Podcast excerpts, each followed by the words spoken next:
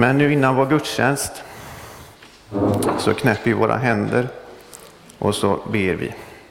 Ja, Herre Jesus, hör min röst, gör dig ett tempel i mitt bröst. Uti mitt hjärta bliv och bo, så har jag tröst och evig ro. Nu tackar vi dig, Herre, för denna nya dag du ger oss. Vi tackar dig för att vi får komma till din helgedom. Vi tackar dig för Mariakyrkans församling. Och vi ber att du vill välsigna denna stund, denna högmässa. Tala nu till var och en av oss. Fyll oss var och en med din helige Ande. Och sänd dina änglar som vakar över oss. Och låt ditt ord få ljuda rent och klart från denna plats. Var med de övriga församlingarna i denna stad och i Bohuslän och runt om i vårt land. Låt klockorna få kalla till gudstjänst, till omvändelse och tro. Och tack för att vi får samlas igen i en större skara. Nu överlåter vi oss själva och allt vad vi har i dina händer. I Jesu namn. Amen.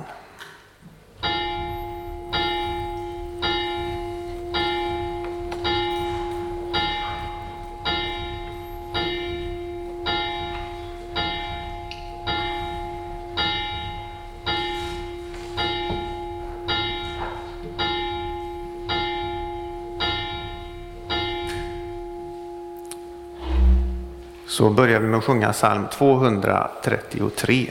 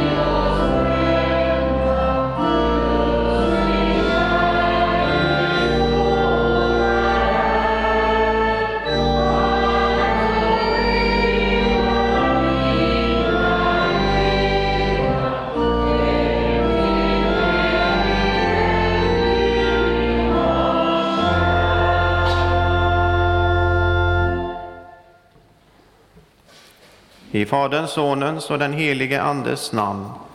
Rena, och Gud, våra hjärtan och samveten, så att din Son, när han kommer till oss, må i våra hjärtan finna en beredd boning genom samme din Son, Jesus Kristus, vår Herre. Amen.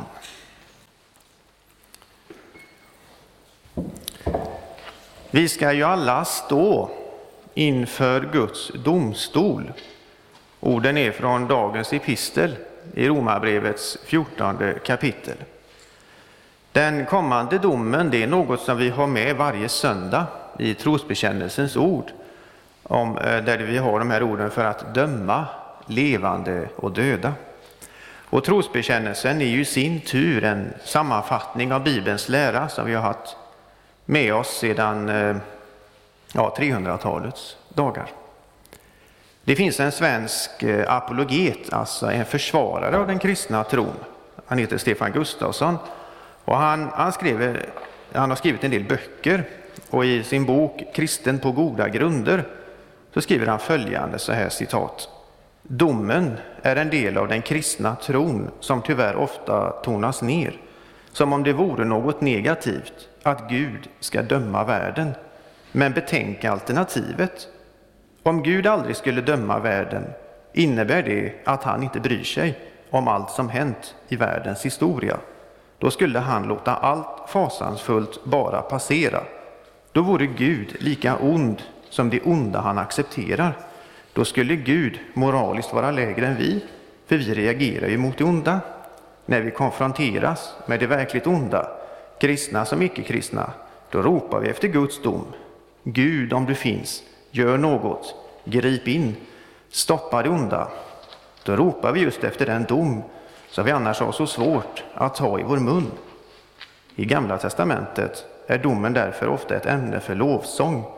Domen är den jubeldag då allt det onda äntligen ska kastas ut och Gud bevisa att han är god och att han har all makten. När domaren kommer ska hela skapelsen jubla, för det är en befrielsens dag. Ja, det här citatet är, det är ganska tänkvärt.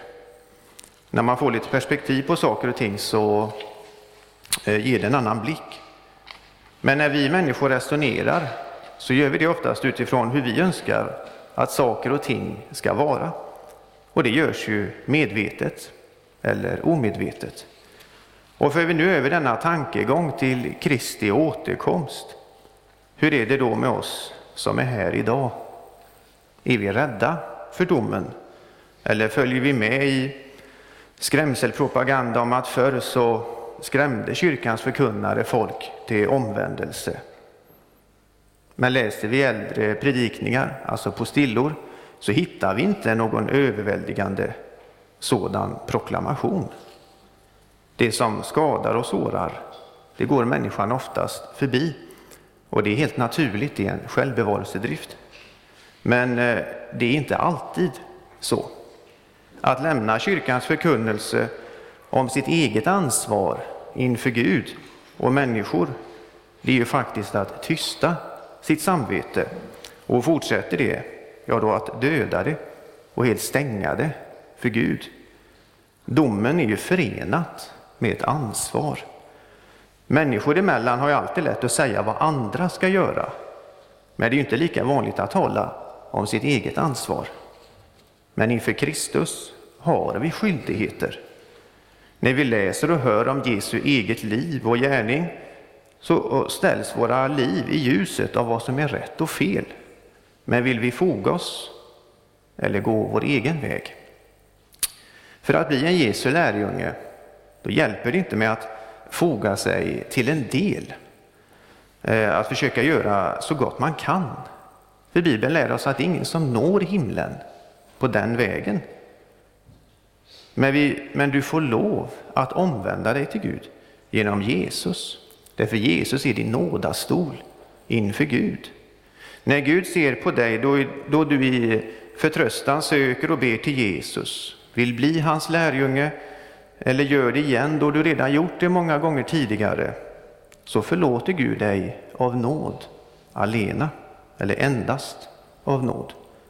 Jesus han är din nådastol av nåd alena. Döma i Bibeln, det har i grekiskan grundbetydelsen åtskilja. Och därav blir det en skillnad mellan dig som kristen och det som inte tror. Vid Kristi återkomst kommer fåren att skiljas från getterna. Åtskiljandet, det ligger i var och ens omvändelse till Jesus, om tron finns på honom eller inte. Med tron följer också ett helgat liv. Och den helgelsen, alltså levnaden som kristen, det avgörs utifrån vad Gud säger i sitt ord och inte vad teologer eller andra tycker och anser utifrån sin tid. För när vi blickar tillbaka historiskt sett, vad är det som säger att den tiden en människa lever i är den rätta tiden? Eller den tidens åsikter är den rätta tiden? Och går vi tillbaka till åtskiljandet, som i förlängningen ligger i att få följa med till, in i himlen eller att bli förvissad därifrån. Skäms du för detta? Fnyser åt det och tar det för rent nonsens? Men då får vi tänka på det att genom livet så har ju alla människor ett eget ansvar. Barn har det mot föräldrar, föräldrar mot barn, man och kvinna i förhållande och äktenskap, i arbetslivet, chef mot anställd, anställd mot chef, i församlingen präst mot eh, församling och vice versa. Utan eget ansvar, ja då kollapsar ju hela samhället. Det förstår alla. Och kristendomen visar att Gud utifrån sin självutgivande kärlek har tagit sitt ansvar för oss. När vi nu ser på det här korset uppe på väggen här. Men det gör också att var och en av oss har ju ett ansvar gentemot honom. Och det är synden som bara ska ha och ha och som så lätt ställer krav på andra, skuldbelägger och ger vanrykte. Men låt oss nu var och en eh, söka Guds självutgivande kärlek som inte söker sitt, utan som genom Jesus förlåter, upprättar och helar det som blivit fel. Så låt oss nu ta vårt ansvar och bekänna.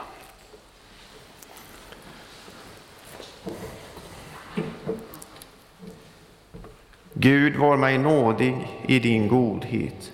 Tag bort mina synder i din stora barmhärtighet. Det är mot dig jag har syndat och gjort det som är ont i dina ögon. Vänd bort ditt ansikte från mina synder och befria mig från min skuld. Skapa i mig, Gud, ett rent hjärta och gör mig på nytt frimodig och stark. Driv inte bort mig från ditt ansikte och tag inte din helige Ande ifrån mig. Låt mig åter få glädjas över din frälsning och hjälp mig att villigt följa dig.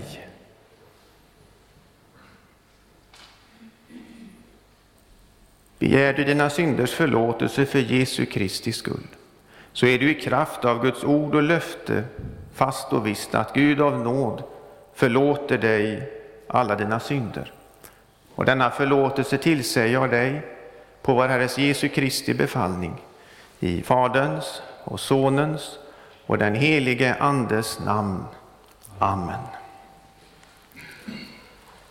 Käre Fader i himmelen, vi tackar dig för syndernas förlåtelse genom Jesus Kristus, vår Herre. Amen.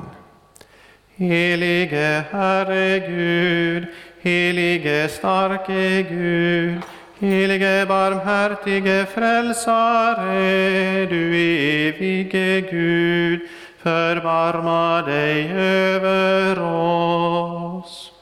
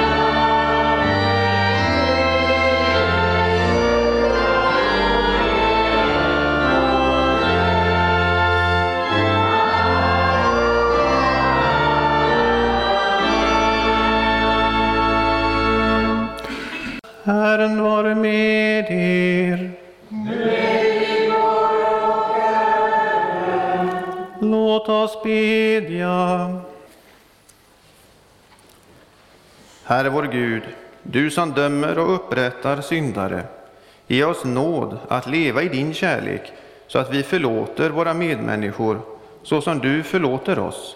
Genom din son Jesus Kristus, vår Herre. Amen. Vi ska nu lyssna till Herrens ord eh, från den första årgångens läsningar. Det är från eh, Andra Samuelsbokens tolfte kapitel. Herren sände Natan till David. Han kom till David och sade till honom. Två män bodde i samma stad. Den ene var rik och den andra fattig. Den rike hade får och boskap i mycket stor mängd, men den fattiga hade ingenting alls utom ett enda litet lamm som han hade köpt. Han födde upp det och det växte upp hos honom och var han, hos honom och hans barn. De åt eh, av hans brödstycke och drack ur hans bägare och låg i hans famn och var som en dotter för honom. Så kom en vägfarande till den rike mannen. Då nämndes han inte ta av sina egna får och sin egen boskap för att reda till åt den resande som hade kommit till honom utan han tog den fattiges lamm och tillredde det åt mannen som hade kommit till honom. Då blev David alldeles rasande på den mannen, och han sa till Natan, så sant Herren lever, den mannen som har gjort detta förtjänar döden. Lammet skall han ersätta fyrdubbelt för att han gjorde detta och var så obarmhärtig.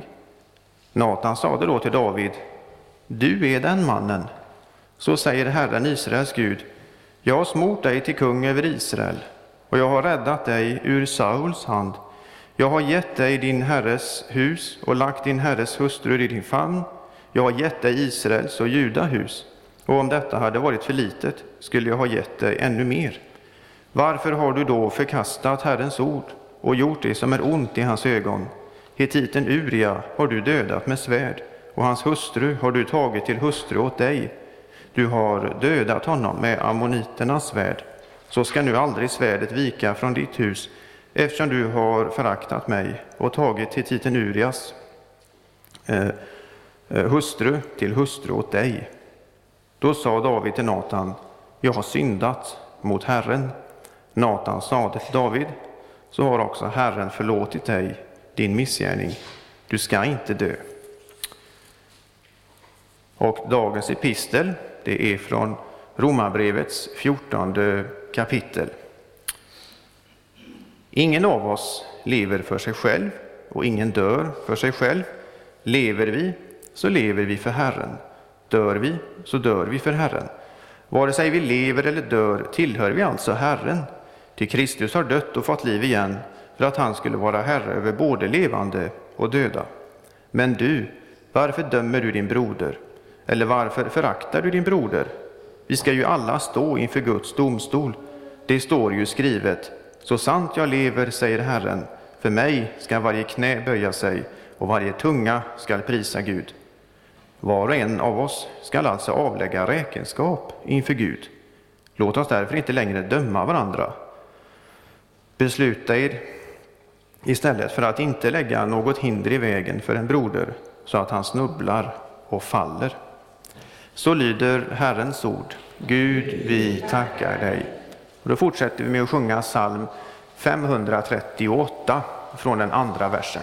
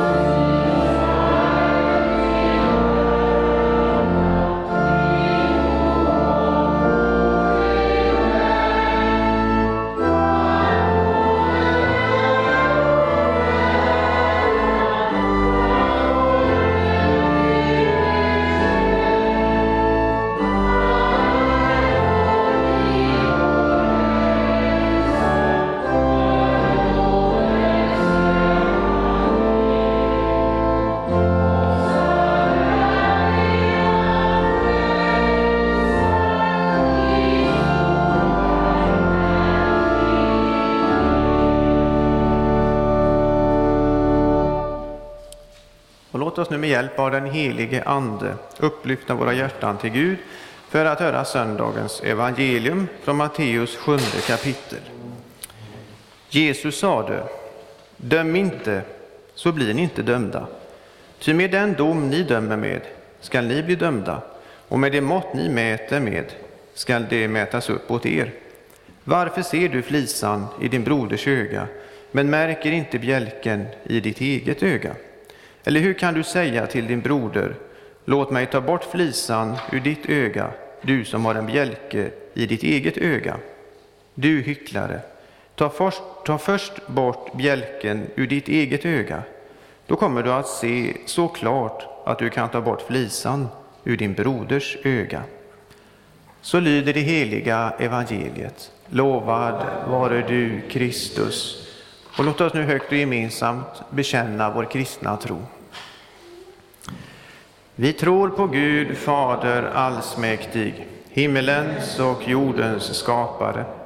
Vi tror och på Jesus Kristus, hans infödde Son, vår Herre, vilken är avlad av den helige Ande, född av jungfru Maria, pinad under Pontius Pilatus, korsfäst, död och begraven, nederstigen till dödsriket, på tredje dagen uppstånden igen ifrån de döda, uppstigen till himmelen, sittande på allsmäktig Gud Faders högra sida, därifrån igenkommande till att döma levande och döda. Vi tror och på den helige Ande, en helig allmännelig kyrka, det heligas samfund, syndernas förlåtelse, de dödas uppståndelse och ett evigt liv. Och före predikan nu så sjunger vi psalm 183, den tredje versen.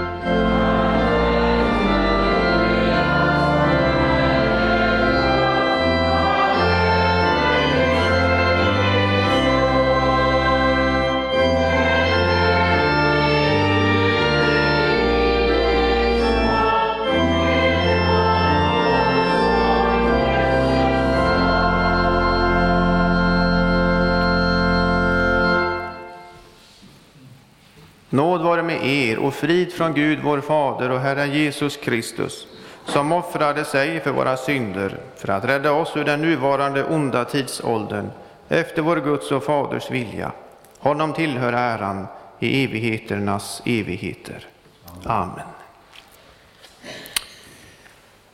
Predikan ska idag säga något om att döma sin nästa. utifrån ett kristet synsätt. Jesus talar om det i början av Matteus sjunde kapitel. Han är nu inne på hur det är i Guds rike och det rike som då på ett sätt gestaltas här på jorden. Den som vill bli kristen eller bekänner sig som kristen bör därför ge akt på vad Gud säger i sitt ord. Och det gäller nu då även i relationer med varandra utifrån att döma. Först ska vi se något på hur Gud gav sitt folk riktlinjer i Gamla testamentet i att fälla domar och hur vi idag lever därav. Och sedan något om människans synd mot varandra och i relation till Kristi kors. Och avslutningsvis ska det också sägas något om att tillrättavisa som kristen. Men nu börjar vi med den gammaltestamentliga bakgrunden eh, som vi finner i evangelierna och i hela Nya testamentet. Paulus skriver att efter två eller tre vittnens samstämmiga vittnesmål ska varje sak avgöras. Andra Korinthierbrevets trettonde kapitel och den första versen. Här hänvisar aposteln till den lag som Gud gett sitt folk gällande att fälla domar. För Paulus del rådde det problem hos församlingen i Korint. När han kom dit nästa gång, då skulle det tas itu ordentligt med dessa problem. Frågeställningar, rykten och så vidare skulle inte avgöras utifrån vad en enda person eller några andra ansåg skulle ligga till grund. Nej, Paulus hänvisar till Guds lag att efter två eller tre vittnens samstämmiga vittnesmål ska varje sak avgöras. Ett annat exempel det är från Johannes sjunde kapitel. Där är situationen att det bland det judiska folket uppstod delade meningar om vem Jesus var. Fariséerna väljer då att skicka ut tempelvakter för att gripa Jesus, men det går inte. Tempelvakterna var alltså så överväldigade över hur Jesus talade, underförstått hur Gud talade till dem, så det kunde inte. Och då fäller fariséerna en dom och säger till dessa tempelvakter, har också ni blivit vilseledda? Finns det någon i Stora rådet eller bland fariséerna som har trott på honom? Men den här hopen som inte känner lagen, den är förbannad. I det här citatet ser vi hur egen självkritik och barmhärtighet saknas. Deras kommentar, har också ni blivit vilseledda, visar ju på en psykisk mobbing utifrån att de redan menar sig ha rätt och andra fel. Det är ganska vanligt att man hör sånt till exempel debatter i politik eller i medier eller när folk pratar. Men när folk säger så, då sätter man sig på andra, man intar ett ovanifrån perspektiv, för man är inte villig att själv lyssna. Jag menar, vem avgör vad som är vad? En sådan här inställning till andra människors eh, åsikter och intryck, det är något mycket fult och i förlängningen någonting farligt. Men då träder Nikodemus fram och hänvisar till den lag som de själva ansåg att Gud hade gett dem och som de menade sig tjäna. Och då säger han, dömer, inte dömer väl vår lag någon utan att man först hör honom och tar reda på vad han har gjort. Och vi kan ta några andra exempel. När Jesus eh, gjorde under så var ju det dels offentligt, men det var inte alltid så. Utan eh, han eh, tog inte alltid med de tolv lärjungarna. När Jesus till exempel skulle uppväcka synagoga, synagogsföreståndarens dotter, då finner vi det återkommande mönstret att han lät ingen följa med utom Petrus, Jakob och Johannes. Och när Jesus avrättades så läser vi vid Jesu kors stod hans mor, hennes syster Maria som var Kleopas hustru, och Maria från Magdala. Och Johannes själv, han var där, det är fyra vittnen, och då skriver han, den som har sett detta har vittnat, för att också ni ska ha tro, och hans vittnesbörd är sant, och han vet att han talar sanning. Och ser vi i slutet av apostlagärningarna, när Paulus är inför romersk rätt, alltså hedningar, då ser vi att både han och hans anklagare får komma till tals. Och det är alltså samma sak som på den bilden här vi har i kyrkan. Inför Jesus inför Pilatus. Det är inte bara Jesu anklagare som kommer till tals. Jesus själv får komma till tals. Så var den romerska rätten. Och tänker vi på en demokratisk domstol idag, då har vi både en advokat och vi har en åklagare. Två sidor kring den åtalade eh, för att sanningen ska få komma fram. Begreppet sanning är ju något, många gånger något mycket komplicerat. Ser vi till den konservativa teologin så är också just ögonvittnen en grundbult här. Den ordning som Gud gav sitt folk efter två eller tre vittnens samstämmiga vittnesmål ska varje sak avgöras. Det tillämpas då av Jesus, då hans lärjungar eh, var själva eh, och de skulle bli vittnen med honom och vidare för Kristi kyrka så är ju dessa apostlars vittnesbörd mycket viktiga för vår tro och salighet. I den isinska trosbekännelsen, vi brukar inte ha den, men den är lite längre, eh, där erkänner vi vår tro med följande ord att vi tror på en enda helig, allmännelig och apostolisk kyrka. Och då ska det också nu sägas något om vår egen synd i relation till Kristi kors. Med handen på hjärtat tycker nog många av oss att det är lättast om alla gör som vi själva vill och tänker. Fast när vi nu ser till den ordning som Gud gav sitt folk efter två eller tre vittnes, så blir de flesta av oss tysta. Det är plötsligt ganska många saker som spelar roll eh, och som ska in i ett händelseförlopp, varför saker och ting blir som det blir. Och sedan åligger det var och en ett eget ansvar om man vill sätta sig in i det. Men Jesus säger nu i dagens text, döm inte så blir ni inte dömda. Ty med den dom ni dömer med skall ni bli dömda, och med det mått ni mäter upp med skall det mätas upp åt er. Jesus vill inte med dessa ord blunda för små och stora synder eller överträdelser. Alla har rätt att säga ifrån om något är fel och vi har rätt att göra en bedömning av ett händelseförlopp. Jesus vill med dessa ord avslöja människans synd och egenrättfärdighet. Detta är något som finns olika mycket hos alla personer, fast Jesus syftar nu sitt tal på kristna, då han nu talar om livet i Guds rike.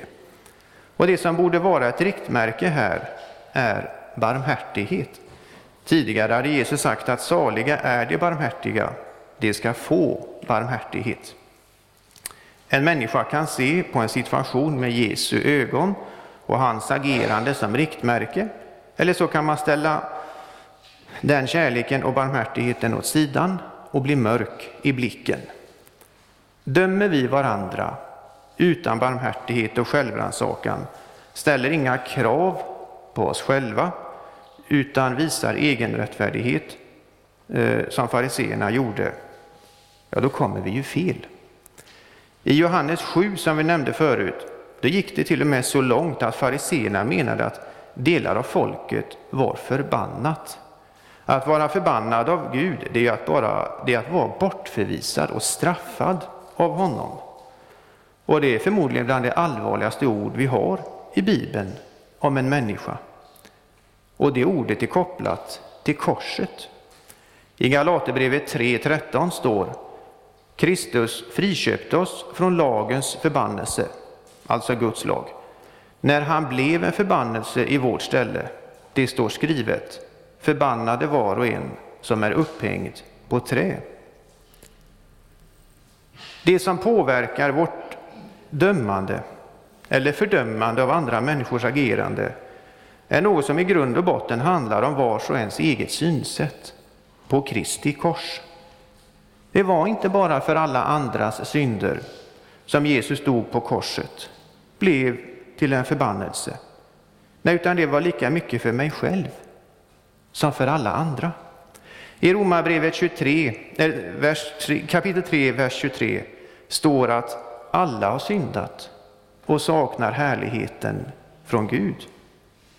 Det är synden som gör att vi så lätt uppblåser andras fel och brister till att bli så mycket större än våra egna tillkortakommanden. En träflisa, ett halmstrå, något så litet och obetydligt kan eh, människor använda och börja tala om för andra och synden förstoras därmed upp. Men då har man själv en träbjälke i sitt eget öga. Det är dock i detta kärlekslösa handlande, alltså utan den egna insikten om Kristi kors, som Jesus menar att domen som andra döms med kommer att falla tillbaka på oss själva. Och fortsätter detta utan egen förståelse och bättring, då får man till slut en dom över sig som innebär att frälsningen tas ifrån en. Gud har genom Kristi kors visat en så oerhört stor barmhärtighet och nåd utan att vi har behövt göra något. Och då kan inte vi gå omkring och vara hårda i hjärtat och kommentera, andra muntligt eller trådlöst. En kristen människa utsätts hela tiden för frestelser och en sådan sak är att osunt börja klaga och kritisera. Inte minst när vi får motgångar i livet. Men det gäller att inte somna in utan att vakna upp. Läs själv tio Guds bud. Försök att efterleva dem fullt ut. Det, det går inte. Rättfärdigheten kan inte vinnas på den vägen. Den ärliga människan jämför sig med Gud och inför honom håller ingen måttet. Ju mer man försöker, desto större blir ju synden. Och till slut kommer den upptäckten att jag är en syndare rakt igenom. Ja, till och med från födseln. Arvsynden finns där. Lagen visar oss detta och det är Guds ord. Men Guds ord visar också något mer. Den visar hur Gud har ordnat med vårt syndafördärv. Han har gett oss sin son till försoning för våra synder. När vi inte klarar av uppgiften att leva efter Guds lag, ja, då får vi be eh, om förlåtelse för Jesus skull. Sätta vår tro och förtröstan till Jesus, som är den ende som fullt ut klarat av att leva efter lagens ord. Det finns i Bibeln ett ord som heter rättfärdiggörelse och det används eh, titt som tätt. Men det ordet det är insatt i ett domstolssammanhang. Och rättfärdiggörelsen innebär inte att eh, Guds ande likt en medicin skulle förvandla oss till något bättre. Men det är sant att människor förvandlas till något bättre eh, och om Jesus och Guds ord får vara riktmärket, då sker ju en omvändelse i Guds ögon. Men själva rättfärdiggörelsen, det är ingen förvandling, utan ett frikännande, alltså ett domslut. Och ser inte vi detta frikännande domslut hos oss själva och önskar andra denna lycka och välgång, ja, då har vi ju redan en bjälke i ögat. Vi är hycklare, för att citera Jesu ord från dagens text. Och då ska det avslutningsvis också sägas något kort om hur vi lever med varandra utifrån att fälla rätta domar. De flesta kristna har nog många gånger hört de här orden, döm inte, så blir ni inte dömda. Och Jesu ord går att tolka väldigt fel. Det är ju självklart att människor har rätt att dra åt sig öronen om något inte stämmer.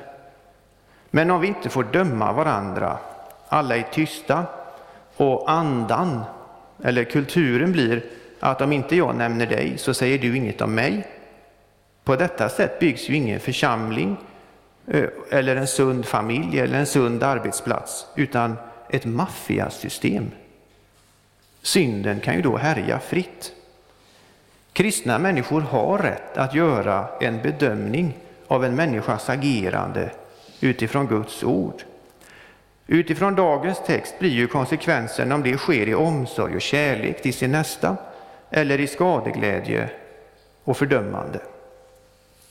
Upptäcks ett fel i församlingen eller på arbetet eller vad det nu är så brukar ju den rätta vägen vara att först be för denna sak och sedan ta upp saken själv eller i samråd med någon annan. Går en kristen människa och bara tiger om andras tillkortakommanden invaggas ju den som syndar i en falsk trygghet och själen skadas och mer och mer angrips och ondskans andemakter kan ju tåga in. Tystnad är ju kärlekslöshet. Det finns inget kristet i det. Vi hade ju en biskop här i Göteborgs stift. Han hette Bo Giertz. Och han skriver i en predikan från tredje söndagen i fastan om ondskan, men det citatet går även att tillämpa i relation till varandra. Citat. Första villkoret för att komma till rätta med verkligheten är att se verkligheten sådan den är. Första villkoret för att komma till rätta med verkligheten är att se verkligheten sådan den är. Gå till den som kan hjälpa dig, oavsett vad det gäller, och säg det som behöver sägas. Annars så får man ju vara tyst. Vi har till exempel Sveinung, vår kyrkoherde, som brukar sitta här oftast på onsdagarna. Det är ett sådant exempel man, kan prata med. Och denna gräns den är inte alltid så lätt att förhålla sig till när man ska tiga respektive tala. Predikan började med att citera Paulus ord, där han citerade Guds lag. Efter två eller tre vittnens samstämmiga vittnesmål ska varje sak avgöras. Vi tillhör inte det gamla förbundet, men i relation till varandra.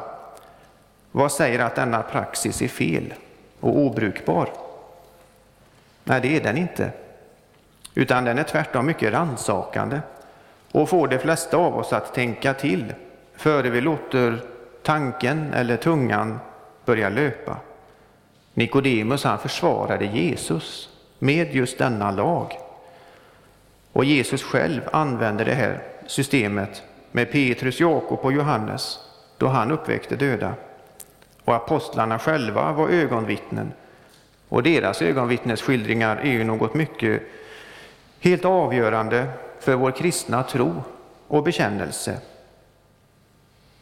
Och något är fel om inte den kristna församlingen tillämpar denna praxis, tänker till före ett omdöme sker. För allt var inte bra med församlingen i Korint. Men när vi nu går härifrån idag, låt oss då göra det med Kristi kors för ögonen. För vi, som det stod, saknade ju alla härligheten från Gud. Men Gud var ett tack för den tidigare brutna relationen, den är ju återupprättad igen. Och låt oss då som kristna ha just den grunden för återupprättelsen, Kristi kors, för våra ögon i relation till oss själva och andra. Och saknar vi detta, då kommer vi fel. Och den dom vi dömer andra med, den kommer till slut då att drabba oss själva. Och drar ni åt er öronen gällande en annan människa, ta först upp saken med Herren i bönen och om det behövs, gå till den som kan hjälpa och gör en rätt bedömning. Men glöm inte att förlåta. Och när det gäller förlåtelse så får man tänka på vad det är man förlåter. Vi kan ju inte jämföra ett missbruk med att komma för sent till jobbet. Ett alkoholmissbruk, ett spelmissbruk eller vad det nu handlar om. Det, det, då, då är det en sak man får ta hjälp av. Gå till den som kan hjälpa. Amen. Lovad vare Gud och välsignad i evighet, som med sitt ord tröstar, lär, förmanar och varnar oss. Helige Ande, skriv ordet i våra hjärtan så att vi inte blir glömska hörare, utan varje dag växer till i tro, hopp, kärlek och tålamod in till tidens slut och blir saliga genom Jesus Kristus, vår Herre. Amen. Och nu innan vi sjunger psalm 579 så säger vi till sist Han som förmår göra långt mer än allt vi ber om eller tänker genom den kraft som mäktigt verkar i oss. Honom tillhör äran i församlingen och i Kristus Jesus genom alla släktled i evigheters evighet. Amen.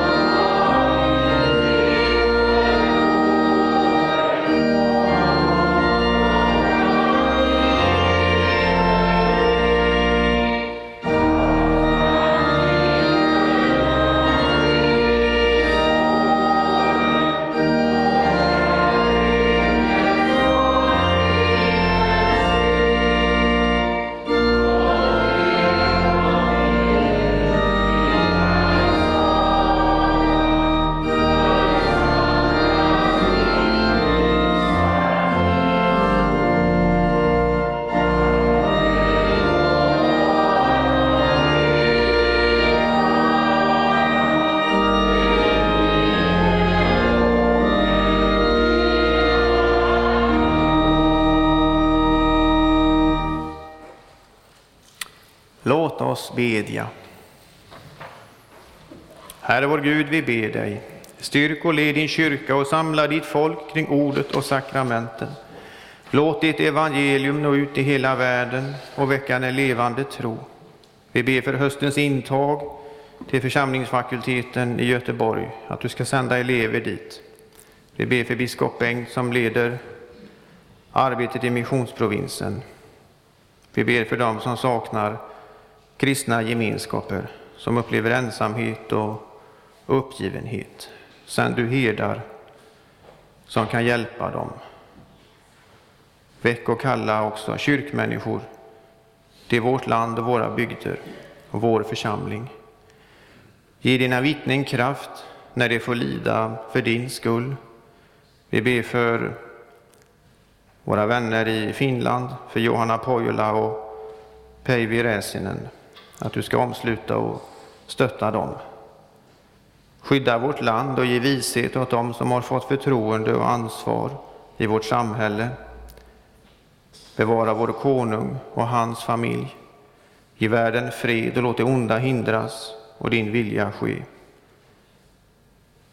Vi tänker också på vårt land och den här coronasituationen, att vi var med alla som är kvar och jobbar inom vården, var med alla som mist anhöriga eller själva på olika sätt drabbats, var med beslutsfattare och var med vårt land och vår värld i denna situation. Ge oss dagligt bröd och stärk vår vilja att dela med oss av dem som lider nöd. Låt våra hem präglas av sammanhållning, trygghet och kristen tro. Och hjälp oss att värna om det heliga äktenskapet som du har instiftat mellan man och kvinna. Och hjälp oss också att se de små barnen som du väver samman i moderlivet. Och gör vår församling till ett hem där vi får mötas i bön, arbete och gemenskap. Och vi ber speciellt för John och Ester som nu ska gå och läsa, att du ska få bli förhärligad för dessa två och för alla andra konfirmander som nu ska resa till Umeå och Vännäs vara med ledare och hela denna verksamheten. Vi ber också att du ska välsigna gästerna idag vid ditt heliga bord, att de där må stärkas i tro och kärlek och det eviga livets hopp. Kom, Herre, till de sjuka, sörjande och ensamma. Sänd oss till dem som behöver vår omtanke och vårt stöd. Följ oss hela livet med din nåd och låt oss till sist komma hem till din eviga glädje. Genom Jesus Kristus, din Son, vår Herre. Amen.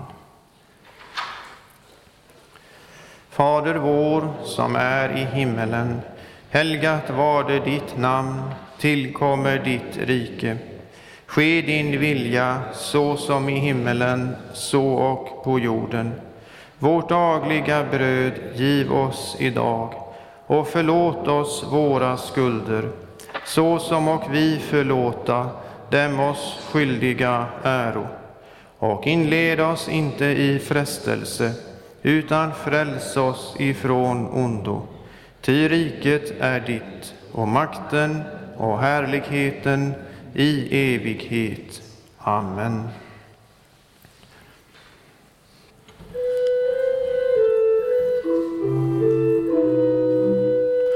Låt oss tacka och lova Herren.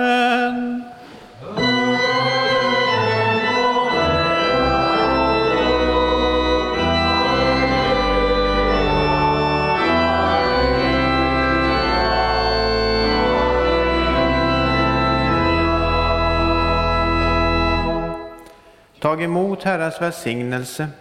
Herren välsigne er och bevare er. Herren låter sitt ansikte lysa över er och vara er nådig. Herren vände sitt ansikte till er och give er frid. I Faderns och Sonens och den helige Andes namn.